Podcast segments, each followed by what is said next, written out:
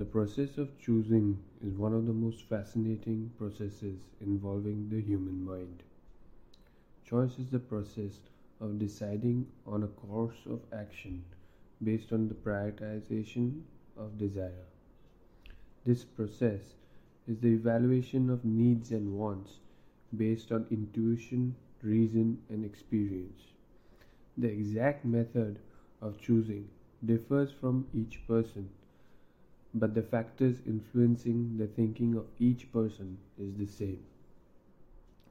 What we don't realize is that essential choice that we have to make in all situations is always the same.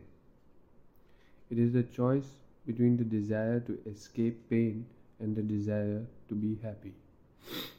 These two choices seem to be the same but are inherently different. The desire to escape from pain results in a choice offering momentary pleasures. Momentary pleasures result in guilt. People then deal with guilt in three different ways. Firstly, they try to rationalize their choices.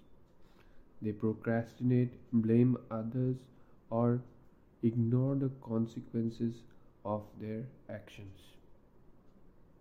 These result in the degradation of the soul and spirit as they have surrendered control of their actions. The second way people deal with guilt is to try and escape by seeking further momentary pleasures, resulting in more guilt, leading to a feeling of helplessness and isolation. They have surrendered control of their thinking and are slaves to their desire for momentary pleasures.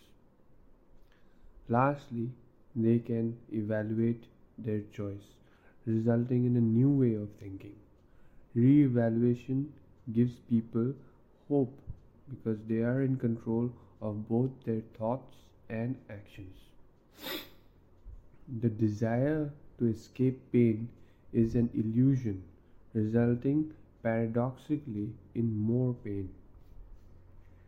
The desire to be happy results in life affirming choices, providing deep mental and spiritual satisfaction.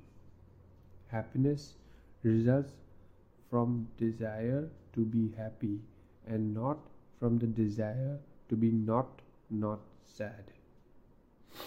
This type of choice is also cyclic. Like the desire to escape guilt by choosing momentary pleasure, but results in the upliftment of the spirit and soul. Essentially, the only choice we have to make ever is the choice between happiness and sorrow. We give our consent to both.